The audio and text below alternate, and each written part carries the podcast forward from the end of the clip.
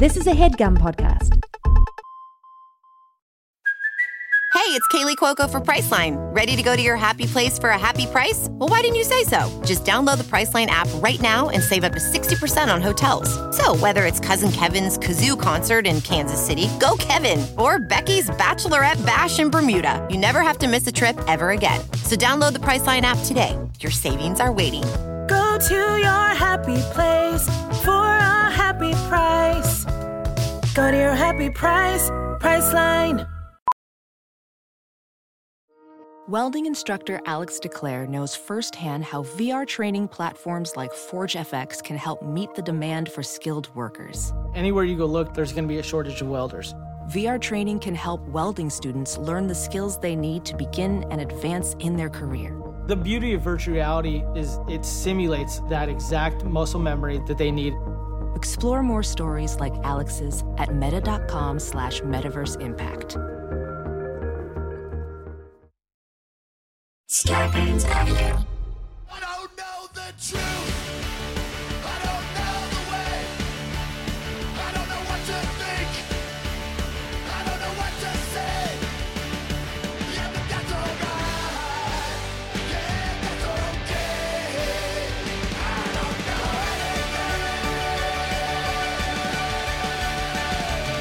Hello, everyone, and welcome to Factually. I'm Adam Conover. Thank you so much for joining me.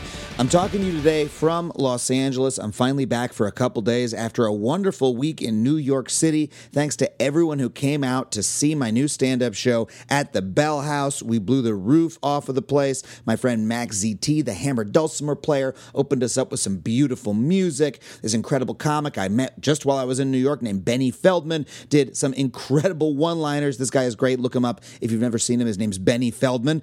And I got to meet so many of you who listen to the podcast, who watch my TV shows. It was awesome. If you live in San Diego, I'm going to be there this weekend. And if you live in Portland, I'm going to be there later in September. Please come see me live. I would love to meet you.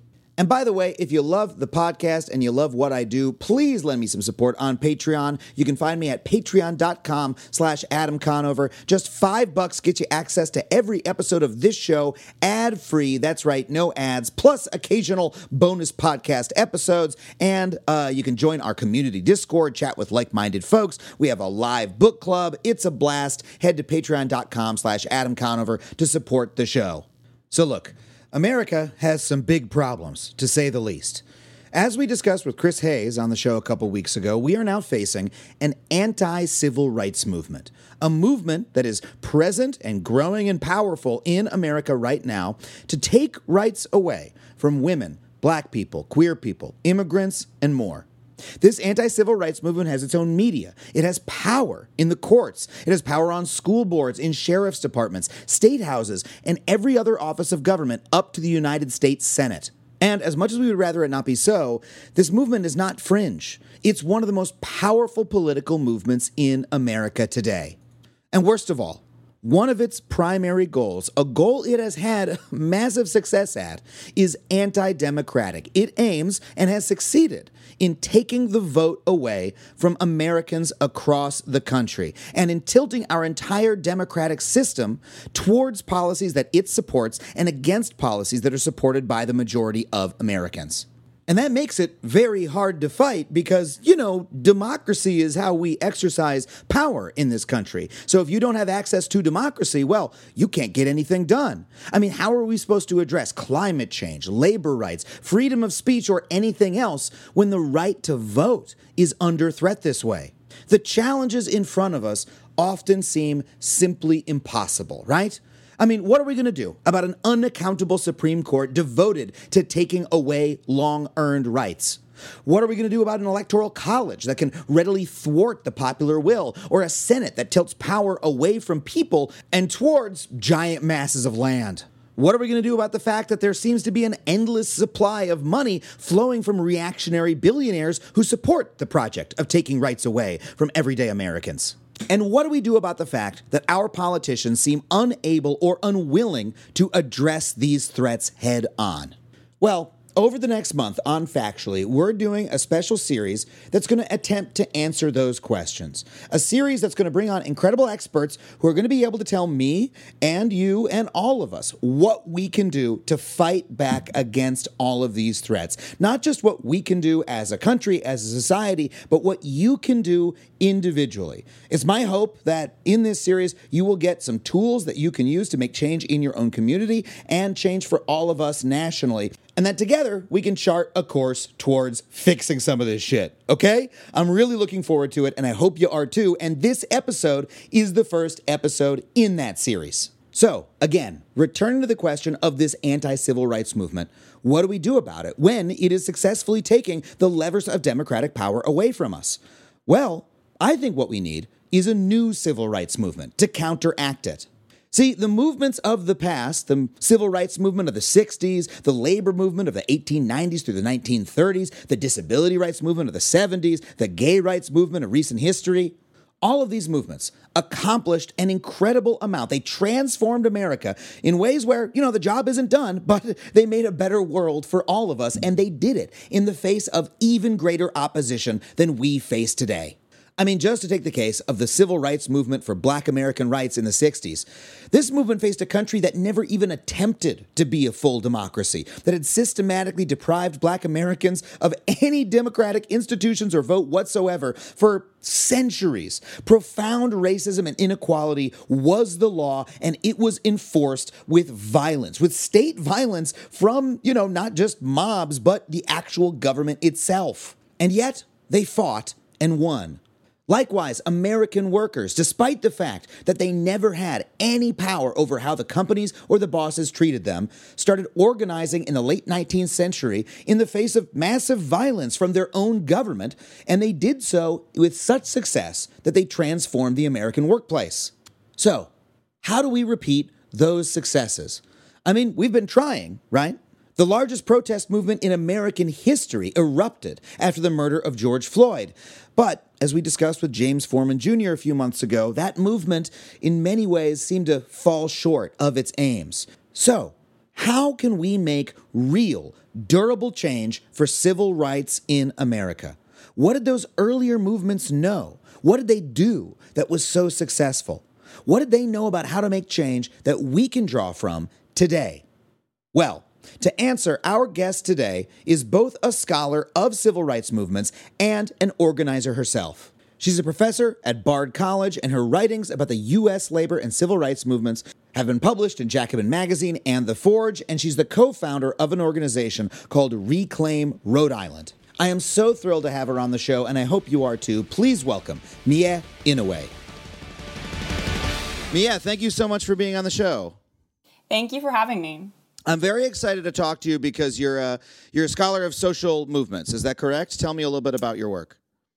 Correct. Yes, um, I'm a political theorist, but I write about um, organizers and social movements as uh, political theorists and sor- sources of political theory. And my um, book that I'm working on um, looks specifically at um, theories of social change that developed um, through the labor movement of the 1930s and through the uh, long civil rights movement um, from the 30s to the 70s um, in the US.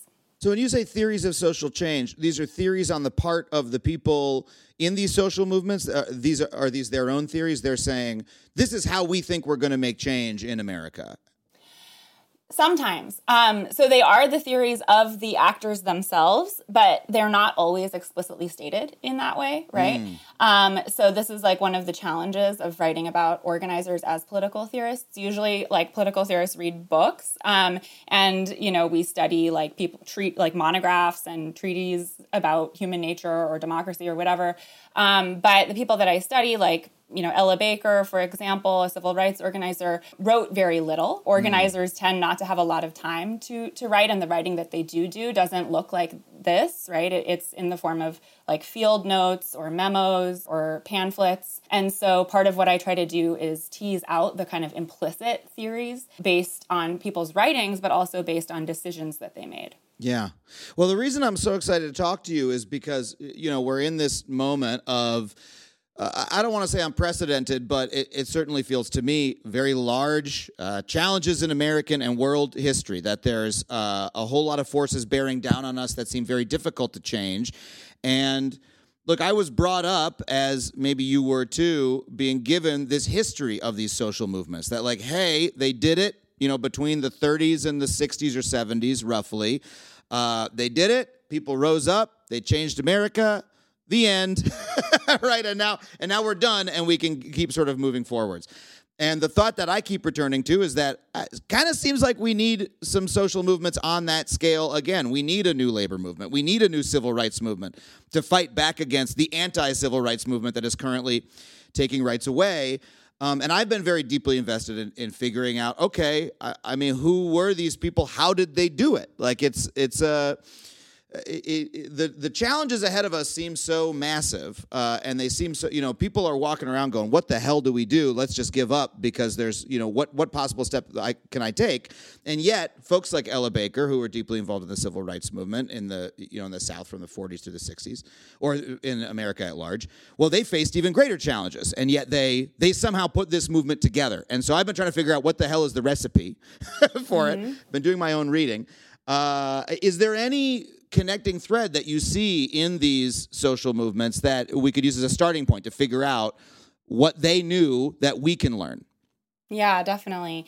I agree with your um, kind of the picture that you've laid out of the conjuncture that we're that we're at. I think people are increasingly coming around to the view, especially with Dobbs, um, the overturning of, of Roe versus Wade recently, that you know we, we don't live in a democracy, right? That it's hard for us to plausibly say that this is like a democratic society, and we face huge obstacles um, to actually making um, the will of the majority like the the law, right?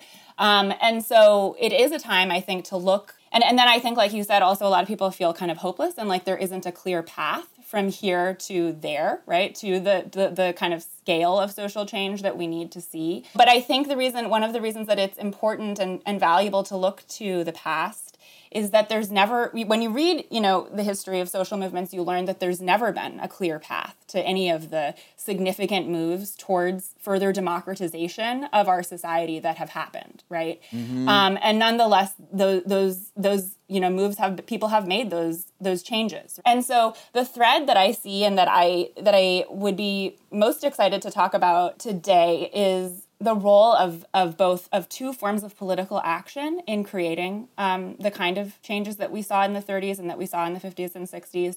Um, and those are, uh, on the one hand, mass action, um, and on the other hand, organizing. Mm. I can quickly give you give you my definition of those terms. Yes, please. Yeah, okay, great. So mass action is a term that comes up a lot when you read labor history and also when you read the history of the civil rights movement. Um, sometimes it's it's actually um, called mass direct action, um, and some and that gives you kind of a sense of what it means. So um, direct action is um, political action, action that's taken outside of the established mechanisms for making change right and that causes disruption at a scale that like you know is it's it's meant to force concessions right yeah um, and so mass direct action or mass action is that kind of action outside of the established mechanisms but at a scale um, you know, with the participation of, of so many people that it actually can incapacitate the institution in question, right? Mm. And force concessions from elites. Do, do you have an example of either of those that, that would be familiar to people? Yeah, so for for mass action, you know, we can look at we could talk about the strike wave of 1934. Mm. Um, we can talk, you know, we can think of lots of other, you know, strikes that we've seen since then. We can talk, you know, the civil rights movement is exemplary for it, the mass, forms of mass action that it innovated. We can think about the Montgomery bus boycott. We can think about the march um, from Selma to Montgomery. We can think about the March on Washington, and in our recent memory in our lives, like we can think about the summer of 2020 um, which was a you know a form of mass action in which many of us participated. Yeah.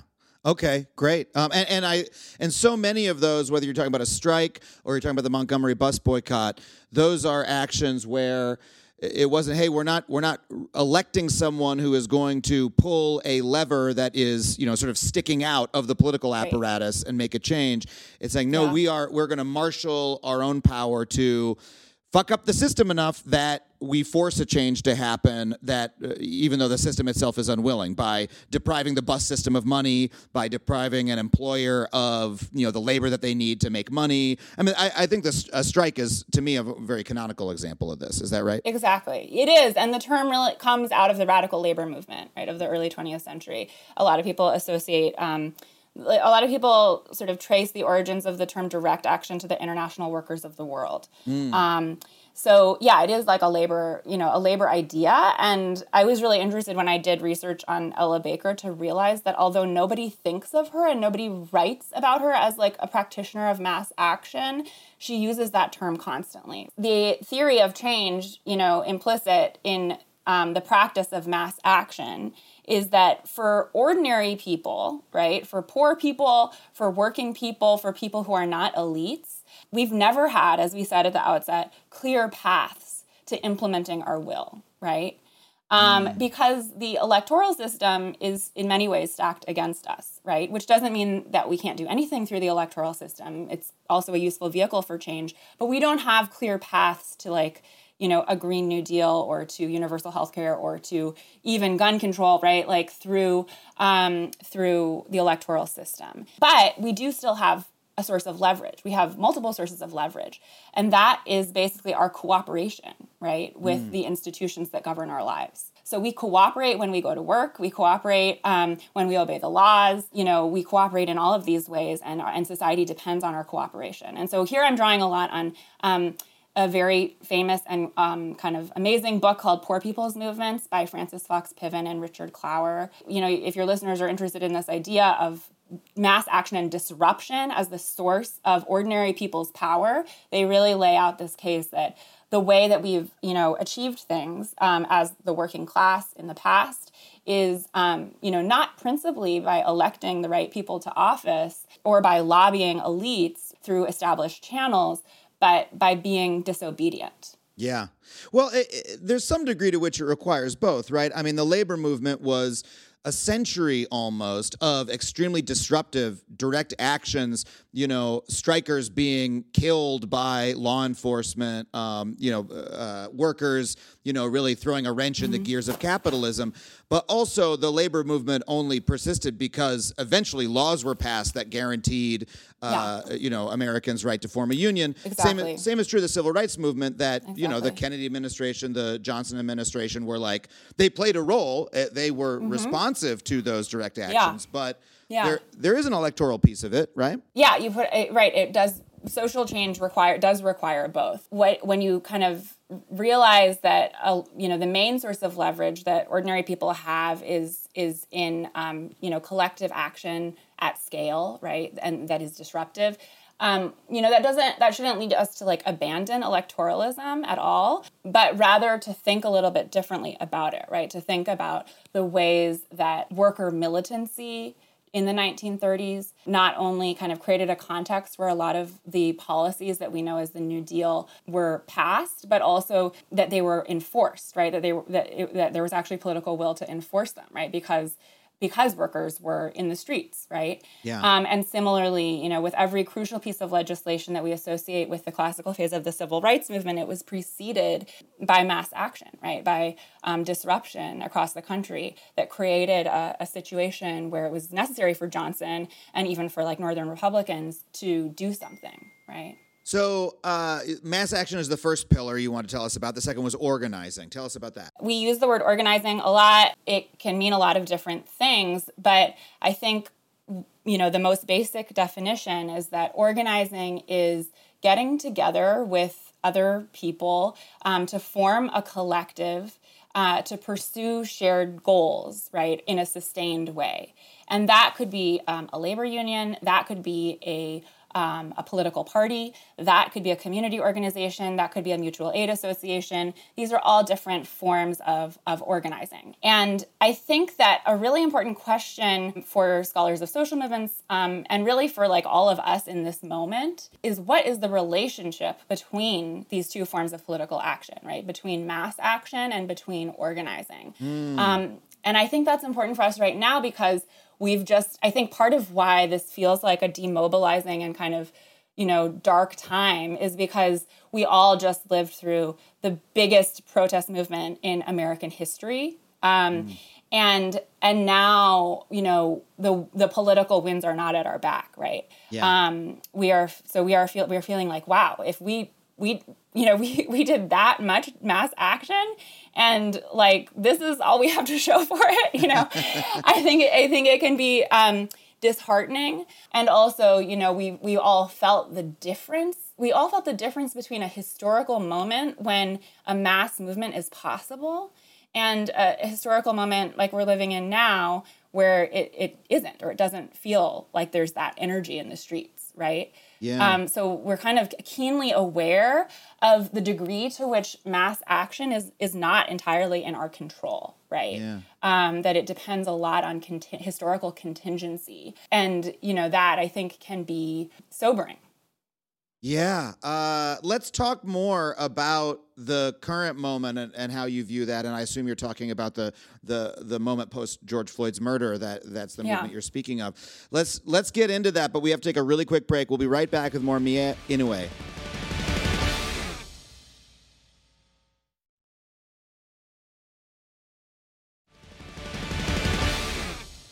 Okay, we're back with Mie. So uh, we were just speaking about the social movement post uh, George Floyd's murder, which you described as the largest social or largest mass movement in American history. That is a that's actually a strong statement. I'm kind of surprised by it. Um, why do you uh, characterize it? As, is it just raw numbers of people in the streets? yeah, or- just numbers of people in the streets and number of like protests, right? I Mm-hmm. think there were like over um, like 10,000, you know, protests like across the country that that summer.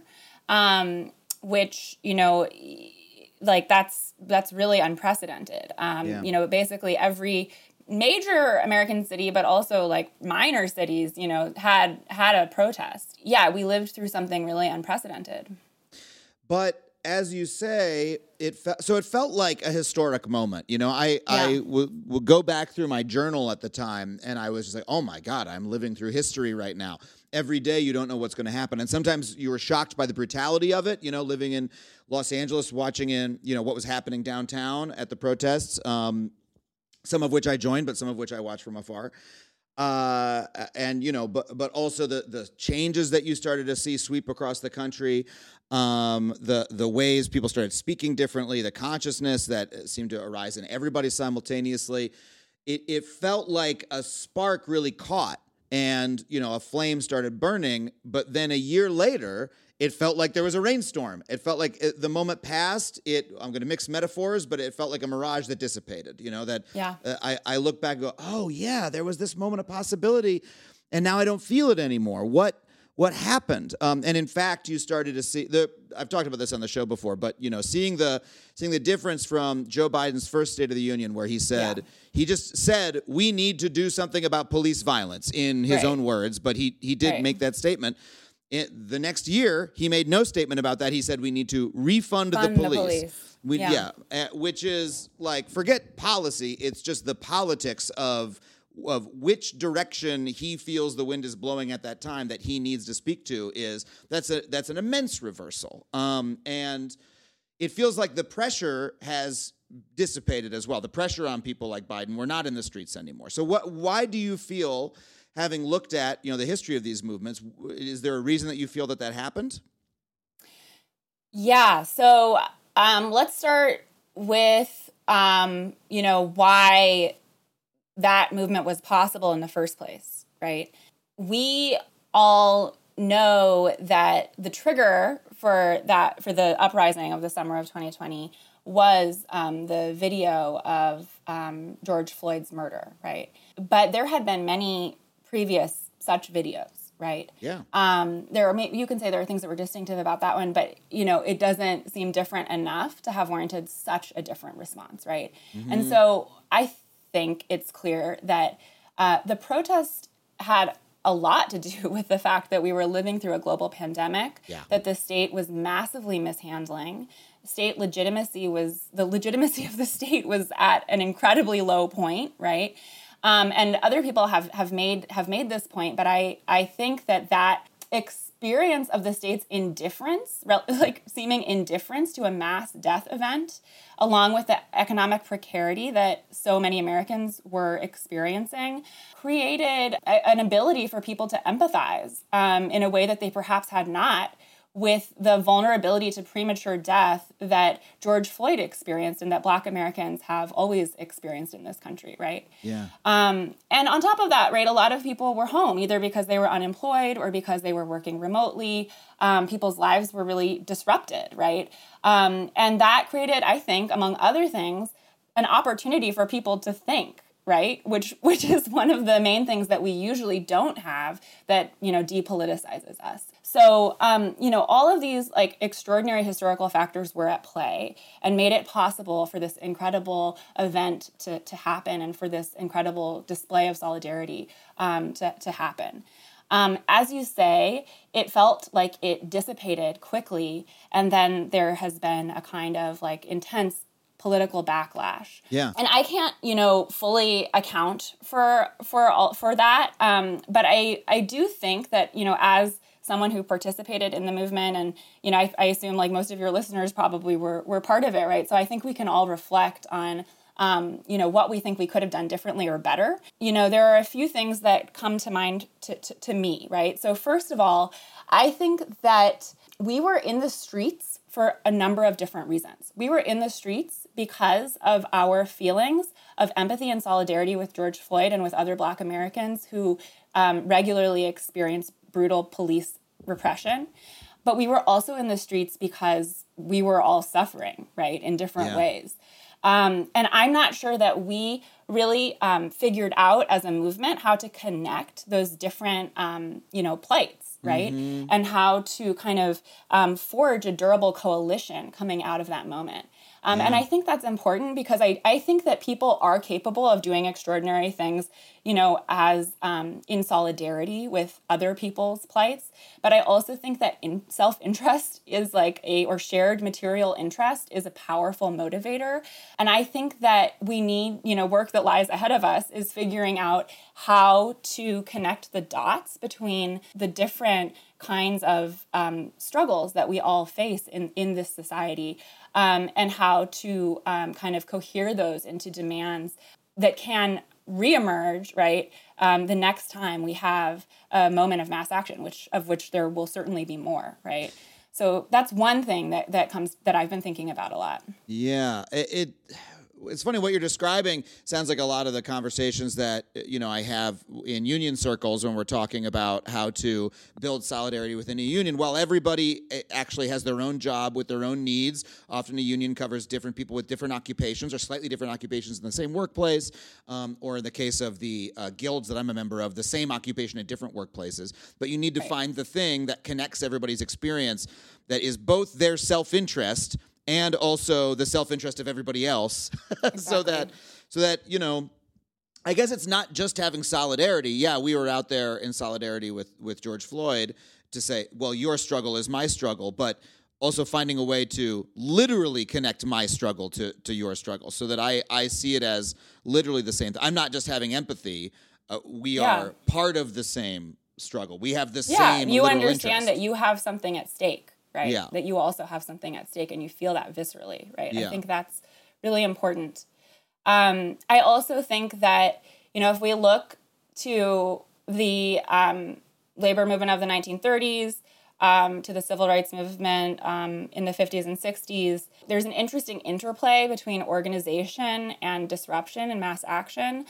And i think that organization, right? Organ, organizing can't create those moments. Like nobody organized the summer of 2020 into existence. You know, it can lay the groundwork and it can um, produce leaders who can kind of help to direct and um, and magnify the impact of mass action. Um, so, for example, like in the 1930s, there were a number of general strikes, right? Like across the country in 1934, um, there was the longshoremen's strike on the West Coast. There was the Teamsters um, strike in, in Ohio, in Toledo, um, in Minneapolis. Um, there was an auto worker strike, right? And in each of these cases, there were radicals, right? Like communists, socialists, Trotskyists, like, you know, fellow travelers who had a presence in that city and who led the strike, right? Like Yeah. they they couldn't have done it on their own. They were like small cadre organizations, but they, you know, like Harry Bridges, for example, in San Francisco is like a communist, um, you know, longshoreman, and he led that strike, right? And he made it as militant as it was, right? Um, so that it actually became like a, a general strike, right, across the entire city and really shut down the entire city. So I noted, I mean, I, there were so many different protests, and I don't know what they were all like. I was in Rhode Island, which was like, you know, a very obscure place to be, um, you know, that summer. But even where I was, like, I did f- feel a kind of not that there weren't organizations and leaders in the fray, but I, I did feel like there could have been a little bit more leadership to to make the moment even more impactful. Yeah. Well, it it- struck me that the movement was high on mass action, low on organization. That uh, you know people were coming out in spontaneous displays, and there's an immense amount of power to that. Hey, on social media, hey, we're all going down. We're all we're all headed downtown. Show up. Here's where we're all going, and that's something that everybody can say. Everyone can blast that out to their friends, but once you want to make a strategic decision, uh, there's no organizing apparatus to make a collective decision that represents the movement. Um, Yeah. And that everyone in the movement, everyone on the street feels has credibility. Um, there's there's no organizing to do that, and then that's the one half of organizing. The other half is well, when you want to turn people out, not just via Twitter, but on a Tuesday because there's something in particular you want to do, um, you don't have the apparatus to do so. And I'm reminded of again, just you know, reading about the civil rights movement, like the, you know, the uh, all these different levels of organization that there were. There were the small, you know, small group meetings among leaders who were respected. There were mass meetings in which you know people would debate what to do next, and in which like information would be distributed. There was like a uh, a real. Uh, uh, a, a lot of importance put on you know distributing the message about what to do next to the community Yeah. um, and that's something that you know often exists within the labor movement for instance when taking a, a strike. A strike is, is highly organized you know, the way we do Yeah. it today. But this was the opposite of that and it seems to me that that was maybe one of the reasons that uh, that follow-up action couldn't be taken. Because when you say hey all right we were all out on the street last week but now we want to go do something very specific well where is everybody? You don't know how to get in touch with them again because they all just showed up because of social media Yeah, exactly. And again, you can't organize something like at that scale, right? Mm-hmm. Um, and organizations, so Piven and Cloward, who I mentioned earlier, you know, they make this really provocative argument that organization stifles movements, right? Like that it's the wrong mm. impulse to be like, oh, mm. guys, like we just need to all go to meetings, right? When people are rioting in the streets, right? Because what you're doing then is actually taming um, the um, kind of unbridled energy of the movement, which is actually its source of power, right? I think they go a little far with that argument, though, um, and I think that you know what it, it does matter that you have the kind of knowledge and relationships and um, like kind of infrastructure in place um, to be able to like interact with history in those moments, right? yeah Um, and that is one, I think, big difference between our moment and the 1930s or the 1950s and 60s. We, as a society, are very disorganized, right? We Yeah. um, have lived through decades of neoliberalism um, that has, you know, decimated the labor movement, right? It's been on a 60 year decline. There's this amazing book called Diminished Democracy by Theda Skocpol, um, where she shows that, like, from the mid 19th century to the mid 20th century, there were like, you know, all of these giant civic organizations.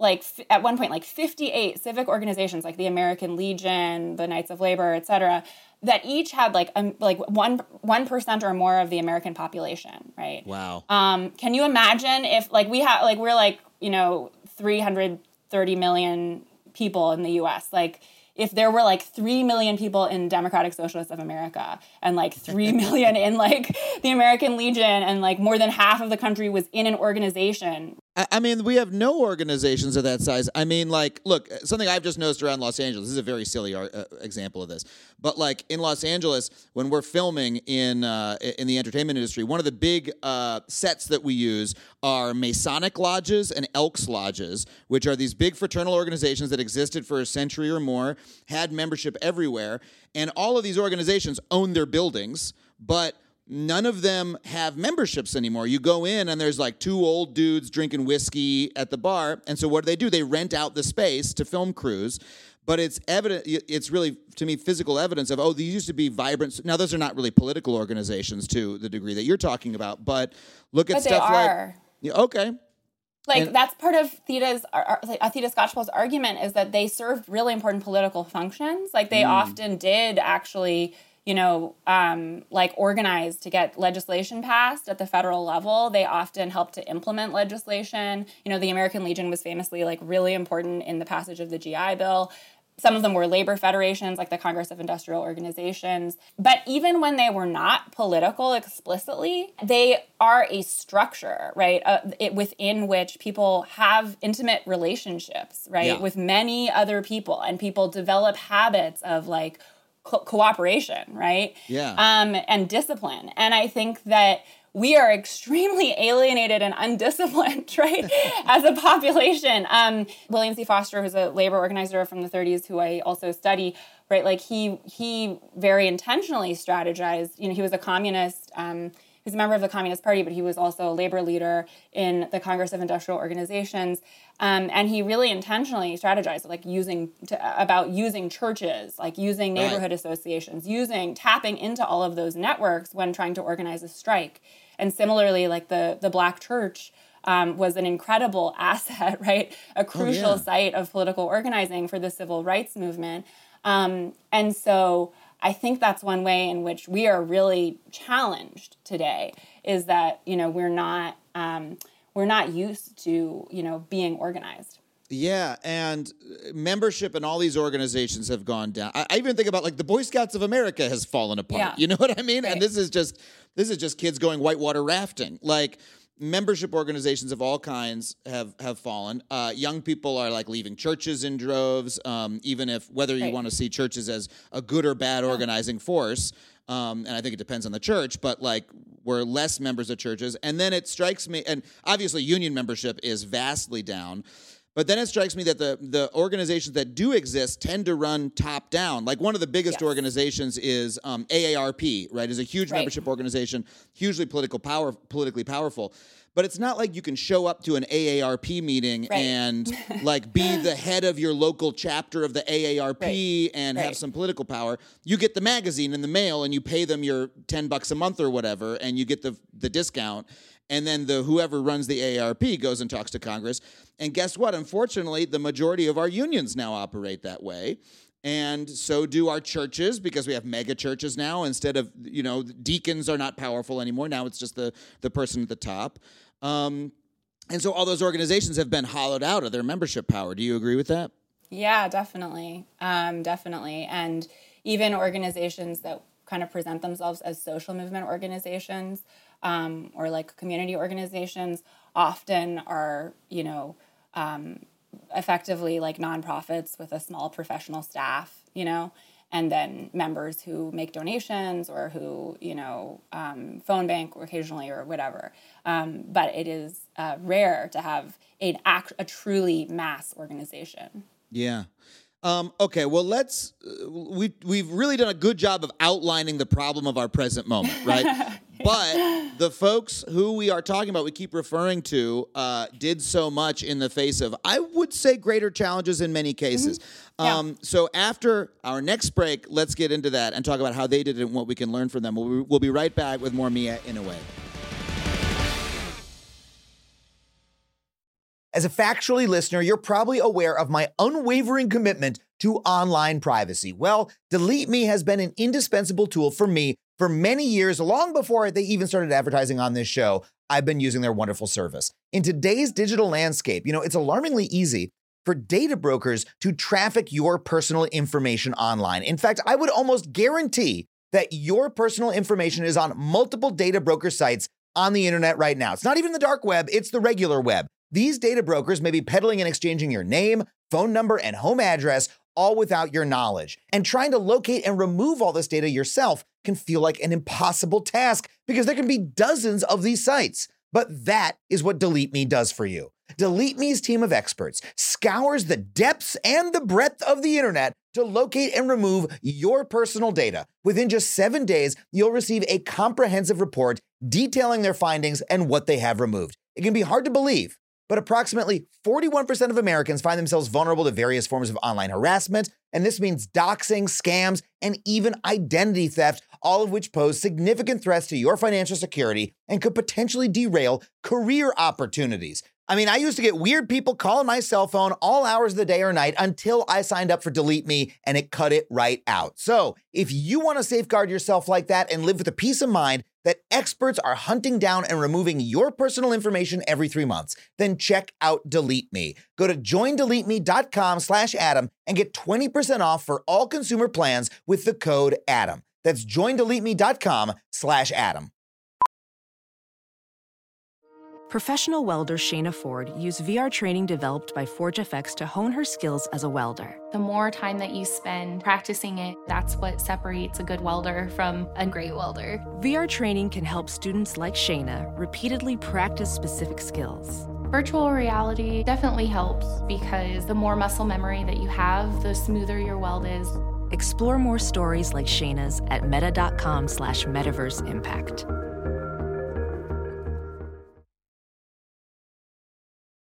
Whoa, sweet man cave. Thanks. Serious upgrade. How'd you pay for all this? I got a home equity line of credit from Figure. I was approved in five minutes and had funding in five days. Wow, that fast and easy? Yep, the application is 100% online, plus no out of pocket costs. Just fast access to the cash you need. How do I get started? Go to figure.com and get that serious upgrade. Figure Lending LLC, DBA Figure, Equal Opportunity Lender, NMLS 1717824. Terms and conditions apply. Visit figure.com for more information. For licensing information, go to www.nmlsconsumeraccess.org. Okay, so Mie, we talked about how uh, the you know right now we're at this period where we're alienated from each other. We're you know we have low institutional organization. Um, as a result, it's very difficult for us to organize and have mass action in ways that'll actually you know help fight back against you know the erosion of civil rights, all these other problems. But but it strikes me that when we talk about the labor movement in you know the early 20th century, when we talk about the civil rights movement in the mid 20th century, these are people who faced maybe bigger problems. I mean, we're talking about black Americans in the deep south. Obviously, they had, you know, the black church was a really important institution, and we lack institutions that are that powerful today. But we're talking about people who, the weight of for hundreds of years, the U.S. state and federal government worked to alienate them from each other and from any possible institution to disrupt their social bonds, to disrupt the black family, to disrupt any kind of black political organization. Hundreds of years of that um, the labor movement fought back against, you know, the federal government sell- sending troops to kill strikers, right? Uh, and uh, you know, a sort of direct violence that I mean, we can talk about what happened in the wake of George Floyd's murder, but you know, uh, it, it was the amount of death was was greater then, and so. And, and by the way, they didn't have communications technology. They didn't have the internet. They didn't even have cell. F- they didn't even have cell phones, right? So, so, so how did the i know that seems silly but but but truly like you know when you again you read histories of the civil rights movement and they're like what mimeographing pamphlets and handing them out. Um, a- and, so the amount of uh, the amount of physical labor that it took to to do that sort of communication or organizing was huge. So how did these movements do it? What was the special sauce that they had? Hmm. Um, great question. Um, well, so let's think about um, the uh, 1930s and the um, kind of uh, labor militancy that helped to produce the New Deal, right? In part, we have to say that it was also, there were also a lot of historical conditions that created a situation where um, millions of workers were able to recognize not only that they were suffering, uh, you know, the effects of the Great Depression, but also that their suffering was widespread and um, therefore pointed to kind of bigger social problems and, and was not just the product of their individual failing. Um, and um, and so we saw kind of the low point of the Great Depression in 1933, followed by in 1934 this year long um, kind of strike right across industries and across the country um, that helped to to produce. The uh, the Wagner Act, among other things, right, which actually kind of for the first time um, guaranteed workers the right to, to unionize, but also with like at least some kind of federal enforcement, as well as the kind of social safety net that com- came out of the Social Security Act and the GI Bill, et cetera, and that was expanded by subsequent Democratic administrations. So, um, what happened? How did they do that? Yeah. Um, yeah. So, I mean, I think that you know they didn't have favorable conditions right? They they had you know they had some signals from the federal government that it was like it was okay to unionize right that were helpful that gave them kind of some hope and um, and and caused a lot of people to flood into into unions and to try to to mobilize. You know workers were still like you know fighting cops in the streets right and um, and being killed right? You know i think what they had, you know, which we, which is the challenge that we that we face, right? Um, but they had, um, you know, a vibrant left, right? They had, um, you know, the they had organizations like the the Communist Party that William Z. Foster was uh, was a member of. Um, and they had, um, you know, many other kind of like radical organizations that um, intentionally embedded themselves within the labor movement, right? Both as union staff and also as rank and file workers, um, in order to um, radicalize workers, in order to bring them a sense of history, a sense of like what the labor movement could accomplish, um, you know, an analysis of um, the injustice that they were experiencing and what they could do about it, um, and who were also, because of their ideological commitments, willing to put themselves on the line and you know take a lot of hits um, in order to kind of inspire other workers to take up the struggle, right? Um, so that is one thing that I think they had going for them um, that was really important and that did have kind of a big effect. That can be a source of hope for us, actually, because um, we are in a moment of what feels like, and we hope that it actually is a kind of resurgence in the labor movement. We've seen, you know, um, petitions yeah. for new unions increase 57% just in the first six months of this fiscal year. Mm-hmm. Um, we've seen all these young people, um, you know, trying to unionize um, their workplaces, whether that's Starbucks or Amazon or now like Trader Joe's and um, and among those among those people are a lot of really politicized um, you know, college grads and Yeah. people and people who are just like kind of you know have lived through Trump's election. They, they lived through before that the finan- the financial crisis. They've lived through Occupy. They or at least it's in their recent memory. They lived through kind of the Bernie Sanders um, campaign and the hope and then disappointment of that, right? Um, and they lived through the the George Floyd protests. And I think that they have a kind of really sharp analysis of um, the forms of political and economic domination that you know we are all experiencing, and um, and so you know I think the reason that I think that you can see in the 1930s that it actually didn't take that many people like that, you know, Mhm. in each of these industries or in each of these cities to kind of help get things going, right? Yeah. And to kind of raise the stakes. That's something that I think, you know, we can all do is we can try to participate in in like rebuilding the labor movement and in rebuilding the US left. Yeah. Well, and that's what you're describing sounds very similar to there's this concept I've heard of the Brahmin left that is the, you know, the highly educated um uh, uh, you know, folks like you're describing um, who uh, are involved in these movements. But in the 30s, you talk about how folks like William Foster uh, were helping lead a really broad-based like workers' rights movement, where the the actual movement was, you know, a mass movement of working class people. Yeah. And Foster himself was an industrial worker, right? And he was not college educated. He was not high school Ah, educated, right? okay. He was polit- he was a radical, but that doesn't mean that he was like a, you know, an intellectual or like Yeah. and he in fact he was extremely dismissive of like professionals and intellectuals Yeah. um, uh, throughout his his career. So I don't mean to suggest that this um, that this layer of like radicals and militants within the labor movement um, has been historically or should be, you know, a, a layer of intellectuals or people who are highly educated. No, but you're but you are describing that like uh, highly educated intellectuals can also uh, like participate in this layer. Um, it sounds like what you're saying. Um, but I, I guess the question I have is that uh, you know a, thing people often ask about the labor movement in America is why is not why is the working class not angrier? right? Yeah. Why is the working class not uh, you know, engaging in mass movements. We saw a mass movement after George Floyd's murder uh, across a, a racial dimension, and certainly, uh, I would say there's more working class people in the street than not.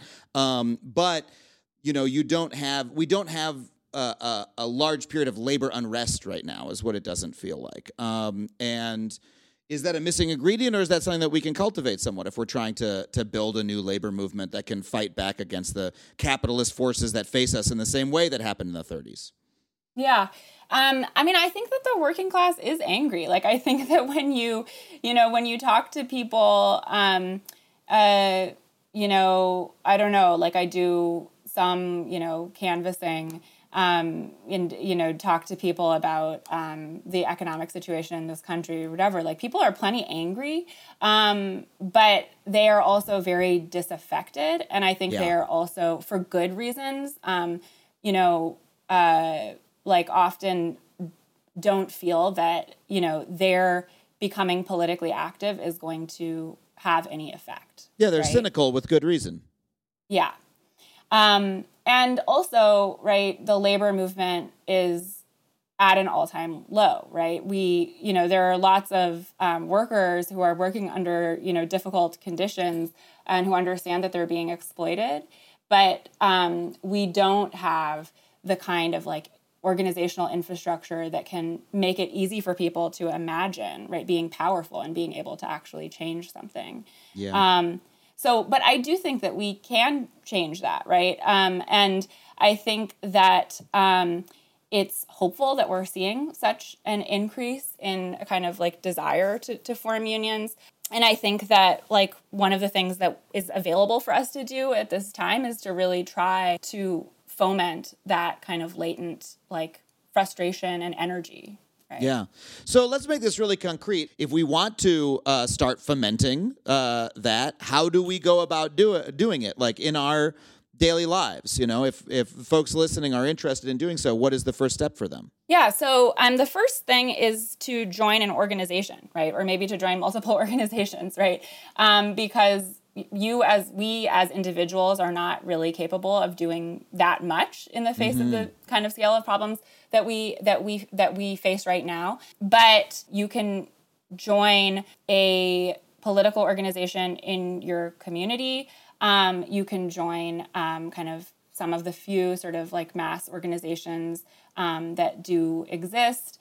Um, you can get involved in your own union. You can try to start a union, right, of your own. Um, and um, you can also do, you know, there's um, there are other ways that you can, you know, play a support role in the labor movement, um, uh, even if you are not part of a union right now or it's not possible for you to start one. So there's for example, something called the Emergency Workers Organizing Committee um, that is um, part of, of DSA, um, but that is kind of a, a an organization, a committee of like volunteers. Some of a lot of whom are like kind of have some expertise related to labor and who um, are kind of available for people who are interested in starting unions to call and you know to ask them to do some research or to, to ask for advice on how they get started. Um, folks also will like phone bank, you know, for labor campaigns through E EWOC. Um, so there are organizations like that that you can be that you can be part of, right? Um, and so, yeah, I think that that's kind of um, the the first step, right? Yeah. Is to to join some organizations. join some join some organizations reform an organization if you're part of one that is if you're if you're part of a, a an old sclerotic top down union you know you can try to uh, uh, get new leadership elected to that union there's some Right. unions that have had success with that but there's also just at your own workplace talking to the people that you work with and saying like Yes. hey i'm i'm pissed off are you pissed off are you pissed off do you maybe want to get organized? Oh, how do we do that? And then reach out to one of those uh, one of those groups that you're talking about. Yeah, exactly. Um, there are also, um, I also think that it's a good, you know, we don't have the kinds of mass organizations that they had in the early 20th century, but there still are like organizations um, that, whether it's, um, you know, an, uh, you know, at the very local level, like a neighborhood organization, um, or even like a church, right, or other community organizations, right. Um, and I I feel like it's an important time actually for um, like for millennials, for Zoomers, for like young people to to try to root themselves in organizations that even aren't necessarily explicitly political um, so that they can like know the place where they are and build relationships that can be activated and that can be used right um, um, for political purposes right in, Yeah. in certain moments um, and one one way that you know you can do that that um, i've written about a little bit recently is um, you know, like it's kind of a it might seem like a dramatic move, but um, to take to become a salt, right? To to take a Mm. job um, in a particular industry um, with the intention of forming a union, right, in your workplace, right? Um, Yeah. And so, you know, there are, I think, you know, there are a lot of um, folks doing that right now. There's organizations like Amazonians United that are trying to recruit people into those kinds of roles. So I think if you're you know, if you're, especially if you're a young person and you're thinking about like, what am I going to do with my life? Um, if you have a theory of social change that involves, right, like the labor movement as a potential vehicle for radical social transformation, then I think like one of the most kind of impactful things you can do is actually try to take a job in a strategic industry. And by that I mean an industry that actually is really central to the functioning of our society, like the logistics industry, but also like the healthcare industry, right? Um, And Mm. to try to, um, or the education industry, and to try to um, either form a union, democratize your union, right? Like you're talking about, um, uh, to make it more militant and more democratic, to or like as a rank and file worker, to to create a union and to build worker power. Oh, you're talking about some real radical stuff now, Mie. That you would you would uh, take a job. Ooh, I'm gonna go. Oh, there's a star. Uh, there's an Amazon warehouse near me. There's a Starbucks. Uh, I don't have anything to do. Yeah, I can work for minimum wage for a little while, but while I'm there, I'll spread dissent through the ranks and I'll start whispering and saying, "Hey, do you guys want to maybe?" Talk to uh, talk to a union. Do you want to get organized? That's you're a sleeper agent. Well, a lot of people are doing this, right? Like, Yeah. um, so there are, uh, you know, you you've probably like you've see, heard about this, like all these Starbucks um, that are unionizing, um, and you know, some of the leaders of that of that drive are themselves salts, right? They're people who. Um, who took those jobs like with the intention of forming a union? Um, That is same so thing cool. at the same thing at the Amazon labor union, right? Like about a third of the core organizing committee were salts. They were people who heard what was going on. They saw Chris Smalls in the news. Some of them moved across the country um, to take a job at the Staten Island warehouse because they thought that that was where they could be, you know, make the biggest impact. And Yeah. it might sound like a, you know, like, you know, this huge heroic move and i think it it it is it's a really like you know courageous and like um important thing to do but also you know for a lot of young people um these are not necessarily like this is not you know um, necessarily a huge sacrifice right? If you think about the kind of um, difficulty that young people face like sort of trying to like make it securely into the um, you know quote unquote like professional class or to like you know get a stable like sort of white collar job right? Um, i think people actually i think young people do face these trade-offs between having like meaningful work right and having work that's actually kind of like well compensated and if you really believe that like the most important thing that you could be doing right now is building up the labor movement, then you know taking a job at Amazon or taking a job at Starbucks, right? Um, that's a good job, right? That's a job that comes with a, with a sense of purpose um, that puts that puts you know your your political capacity to use in a way that um, is um, really valuable.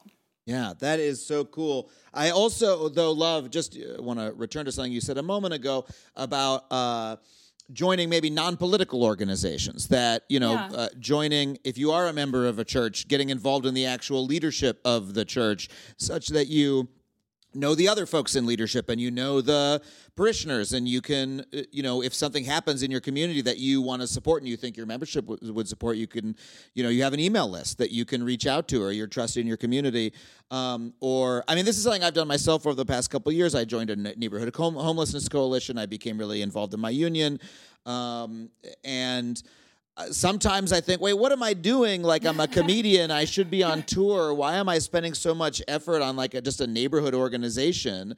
And then I realize, wait, no. When something happens, when I want to fundraise for a for a pro labor candidate, when I want to, uh, you know, get get people to turn out for for an event that I think is important. Oh, I can do it now, um, and I can also sort of very slowly bend the organization to support the sort of things that I care about. And in all those organizations now, in the homelessness organization, when you know a, a new strain of the pandemic comes through, we talk about how to keep people safe. When you know the Dobbs decision came down on my union, we talk about what our response should be to that. Even though we're just a union of you know writers, um, these are uh, you know these can become locuses of political activity, even if they don't seem like it at first. Uh, I, I want to turn quickly before we before we end um, uh, once again to the civil rights movement of the '60s, and you were talking about uh, Ella Baker and all these incredible leaders. Um, we spent some time on labor when we talk about how we make process on uh, progress on uh, race in America. Um, what what are the uh, you said the theory of change? What was the theory of change that these folks had? Because they were clearly very successful. It's one of the most successful movements in American history. Obviously, much work still to be done, but the progress they made was. Unbelievable and i'm sure sure seemed impossible before they embarked upon it um, that they were shocked at every turn at how successful they were so uh, what what did they know that we can learn from Baker's theory of change, right? I think um, is really interesting. So sh- she, uh, as you said, like you're reading this Taylor Branch history of the civil rights movement, she's often kind of mentioned as this sort of background organizer figure and contrasted with King, um, who was kind of the more prophetic, like charismatic um, mobilizer, right? Um, and it's true that Baker um, really stressed um, organizing, right? She was really good at building the kind of like organizational machinery that could develop new leadership in people who hadn't previously been political and could endure over time. And and one of the things that I write about um, in my article on Baker is that I think she learned those skills in large part through her experience as a missionary in the Black Baptist Church, right? So she grew Mm. up in the Women's Missionary Society of the Black Baptist Church in North Carolina. And so she had this kind of like organizational instinct um, that was really deeply rooted, right, from that. And also a kind of understanding that people change not because you give them the right argument, not because you tell them what they ought to think or how they ought to act, but because you bring them into participation in an ongoing way in an organization that's oriented towards your goals, right? So she was good at building those kinds of organizations. She did that as the director, the branch director of the NAACP. Um, she did that for a time, the um, kind of interim executive director of the S- of the Southern Christian Leadership Conference. Um, she did that as a mentor to SNCC. But she also, as I as I mentioned at the beginning, right? She also always um, talked about and focused on mass action, right? I think that she had a really ingenious um, and relevant today kind of understanding of the relationship between this kind of background organizing and leadership development and these disruptive moments like the Montgomery bus boycott, like the student sit-ins of the 1960s, um, like the, the Selma March. She consistently tried to build organizations that had kind of like local chapters that were deeply rooted in particular communities, but that were also kind of part of a network that was regional or national, right? Um, so that when things popped off in one place, there was like a way that that could be translated, right, to, Yeah. to other places, right? So after the Montgomery bus boycott, you know, people associate the founding of the Southern Christian Leadership Conference with King. And, uh, you know, obviously he played a, a really crucial role, but it was Baker and um, her comrades, Bayard Rustin, um, and Stanley Levison, who actually organized that meeting, right? That founding meeting of the SCLC, because they said, no, we can't just let this momentum go after Montgomery. We have to create a South-wide organization that will connect Montgomery with other potential centers of unrest across the South, right? So she built these kind of distributed organizations. She also um, really focused on um, you know, identifying and recruiting people who were already leaders, like she called them indigenous leaders, right, within their own communities in a in you know um, in a particular um, place, um, and recruiting them to the movement, right, so that they could bring their networks with them. Um, but beyond that, she also, you know, labor organizers like Foster do that as well and really emphasize that. But Baker is kind of distinctive in that she also really always emphasized, um, you know, that everyone is a potential leader, right? That um, everyone has innate leadership capacities that can be developed through participation in in organizing, and that was both an ethical commitment, you know, and part of her kind of vision of of a participatory democratic society, and a strategic commitment because Baker understood that like the more kind of capacious individuals you had as part of a movement, um, the more capacity that movement has overall, right? And um, the more likely it is that an individual like E.D. Nixon or Rosa Parks in Montgomery will like make a crucial decision, like take a step that will, um, you know, reverberate right um, across the country. So uh, that is kind of how you know um, how Baker thought about the, this t- this close relationship between between organizing and um, and mass action or mobilization. And it's something that I think um, you know it's exactly like what I think we need to be doing now in this moment where we are you know we are not in a moment of mass mobilization. Um, we need to be thinking about um, you know what kinds of skills can we develop what kinds of you know policies and demands can we generate and what kinds of networks of relationships can we build um, that you know will help us prepare right for the next Yeah. the next moment of mass action we need to think about those things. We also need to do it, right? We need to actually build the networks, and that's the that is the part that often seems to be a little bit lacking to me. That we we have the conversation about it, like you and I are having, the diff- which is important. It's important to have the conversation. It's important to spread the conversation. Um, but when it comes to okay, let's actually build the regional networks of organizations. Mhm. Like, let me tell you something. Organizing work is very, very difficult. I do a little bit of it myself hard. now. yeah And, yeah and I come home from a long day of doing stand up comedy, and then I'm like, oh, I got to write 15 emails today because I have to try to get people to show up to the meeting, you know? Yeah, yeah. I um, spent a lot of my, you know, like time in grad school um, organizing um, and found it to be like almost impossible to like do research and writing while also trying to organize because they're both all consuming you know organizing is an all consuming activity and it's Yeah. like requires your attention you have to be capable of responding to things as they arise right it's very difficult so and and especially difficult for us as people who have been socialized to be extremely focused on our own careers like Mhm. extremely focused on you know our own personal advancement in the world right?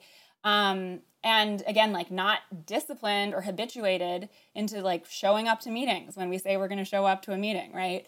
Um or you know um you know going can like going canvassing or doing whatever it is on the weekend instead of um you know relaxing or catching up on work. So I think, you know, like you started, you know, by kind of talking about how we're in this moment where we might feel like there's nothing that we can do, you know, um, to to make like to, you know, make sure that we have a livable future on this planet.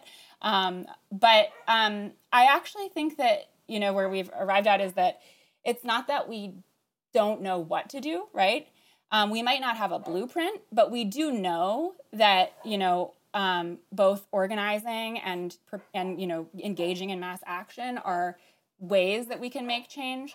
Um, and there are lots of different you know ways that we can go about that in our in our lives, some of which we've discussed. But I think the real challenge is more, um, you know, how do we kind of transform ourselves into the kind of people who can do and who do do the things that we know need to be done. Yeah.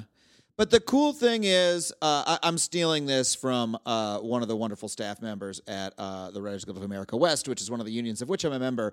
Um, but uh, she put it to me once that uh, uh, wins lead to more wins, you know, and that when you you have the experience of successfully organizing people one time, if you're you know you're not sure you can, you're not sure you're that type of person. I don't know. Uh, am, am I an organizer? Am I someone who participates in this? I'm, I'm not so sure if that's me, but you go out on a limb and you do one thing. You take one action, you uh, send out one email, and you schedule one meeting. you know what I mean? Yeah. And you have it. Then uh, uh, you you feel that, and it makes you want to do it again. And when you can give that to other people, it makes them want to do it again too. That wins lead to more wins. Um, Yeah, and I think also like it's it, it's extremely uh, rewarding to do things with other people, right? That you wouldn't be able to do on your own. Um, and also to be part of like you know in the organizing that I've that I I've done I've never been like a, a professional organizer but um, but in the organizing that I've done um, I've made like some of the closest friendships that I have Mhm. and and what makes them really special to me is that they're in some cases like friendships that I wouldn't have if I if I didn't organize because they're with people who I would otherwise like not ever even interact with, right? Yeah. Because we are so siloed, you know, into our own um, you know, our own classes, like our own kind of um, neighborhoods, professions, workplaces, whatever. It's good to do both. It's good to do because like winning is good, and um, you know we need a lot more wins. But it's also you know uh, good to do because like you know whether you know the change that we need happens in our lifetimes or not. Um, I think you know we'll live much more fulfilling and interesting and purposeful lives, right? Having you know done the things that we knew needed to be done.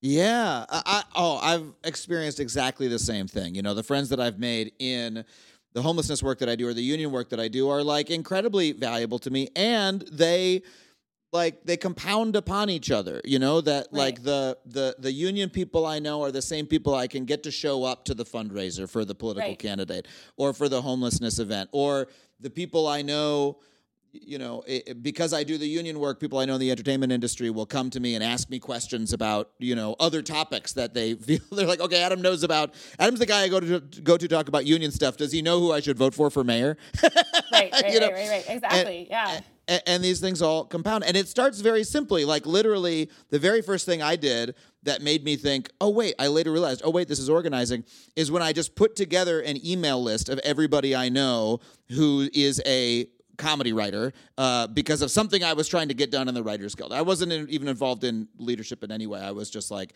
there's something that I want people to know about, and I just went through my entire email, you know, my contacts list, and I was like, that person's a writer, that person's a writer, that person's a writer, and I sent them all an email, and I said, hey, you know, I want to let you know about X Y Z, and I was like, wait, I, uh, oh, I got like 20 people to do a thing, like. And oh, I could email them again next time. And then I realized that that's all that anybody in the union is doing in order to get the word out. They're all just emailing each other. And I like, oh, that's the fundamental step. And that's so much more powerful. We've been tricked. This is a little bit of a rant, but we've been tricked by the social media platforms into thinking that's how we get the word out about things that we tweet. And all that ends up happening when you tweet is it goes through the algorithm. Some people see it, some people don't. It's next to all this other shit um, that you know people are angry or distressed about. They scroll past it. We're we're giving our power to these you know this very small number of corporations who are controlling the way that we speak to each other. Email is one of the last few direct pieces of communication we have. And and if you say forget social media, um, I'm angry about something. Let me email 20 friends. Like that's Yeah. a very basic piece of organizing work that can lead to more. Yeah, and that what you just said is a another thread that runs through labor the labor and civil rights organizing traditions. So, you know, Foster, he wrote this really great manual called Organizing Methods in the Steel Industry that people have been kind of passing around again today. He published in like 1936 and it was kind of like a blueprint for radical organizers in the Congress of Industrial Organizations. Um, but one of the techniques that he describes is what he calls like the chain system of organization um, where you identify you know specific workers who have like relation you map like basically the relationships that each worker has and you know you create a chain where like so and so organizes so and so who organizes these 10 people who organize the right? Um, and um, when i tried to start a union while i was in graduate school we did the exact same thing right? Like we were like okay so and so knows the comparativists in the political science department so he's gonna you know like turn all of them out to the rally whatever um, Baker had the same kind of idea with her concept of indigenous leadership. If there there are moments where everyone wants to wants to go out into the streets and protest, but there are also lots of moments where you know it's a big lift to get someone you know out to an action, and it's it's the personal relationships that we each have by virtue of participating in institutions that we might not see but that do exist right? Like our workplaces like our um, you know professions um, like our um, uh, neighborhoods, right, our families, right, um, that um, those relationships, uh, you know, are politically very useful, right? Yeah. It means that, you know, each of us, even though we might think that we are kind of powerless, right, we actually do have influence, right? We have influence over some group of people and we can figure out, right, we can figure out how to map our networks and we can figure out how to like make those relationships politically impactful. Yeah, if you say to your friends or your coworkers, there are, there are friends and coworkers of yours, no matter who you are, who respect you and who look to your opinion. And if you say to them, "Hey, you know, I think that uh, uh, it, I don't want to make it about political candidates, but if you, uh, hey, I think that this is the candidate I support," they'll go, "Oh yeah, I mean, I know, I know Steve, I know Aaron, Totally, and yeah. and if they." Uh, if that's what they think, then that's probably what I think too. Or if you say, "Hey, I'm a little bit pissed off about the workplace," I'm putting together a meeting. They say, "Oh, you're putting together the meeting? Yeah, sure, I'll go." You know, and and that sort of natural leadership is what you're talking about, and that's something that we that we all have, as Ella Baker believed. Yeah. Uh, and and ideally, I, I assume you think that if we all start doing this a lot more, we can actually build movements of the kind that in the 30s and the 50s and 60s did transform America. Can we do it again? Can we use this to transform our country in the ways that we need to? Yes, we definitely can. I hope we can. We've done it before.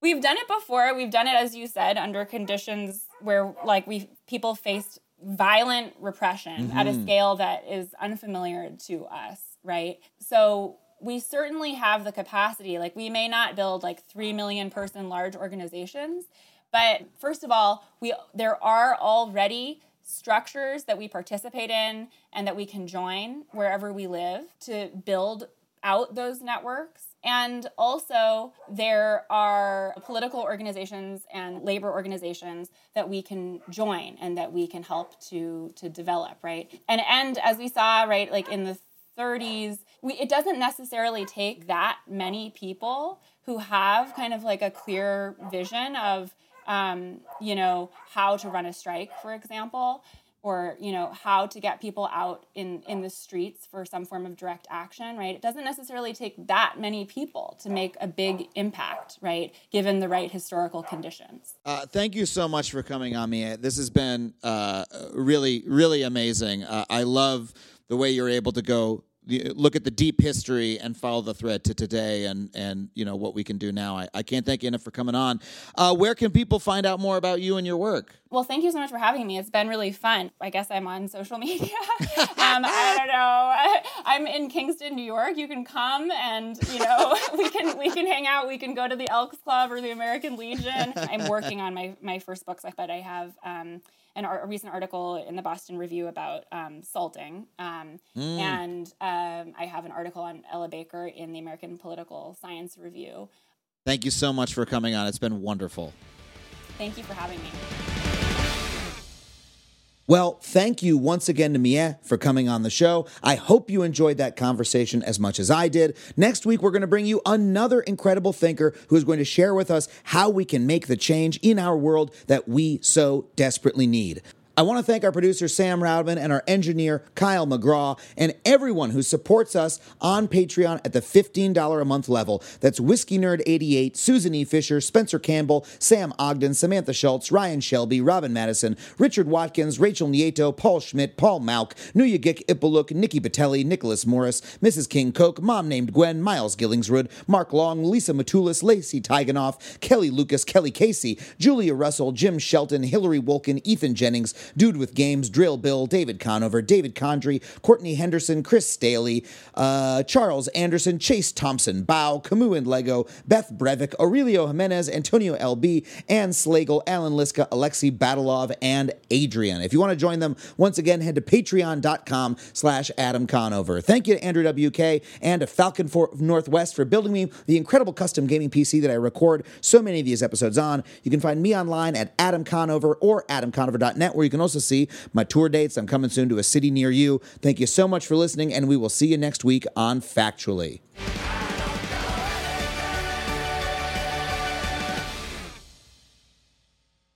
Starbane's Audio, a, podca- a podcast network. That was a headgum podcast.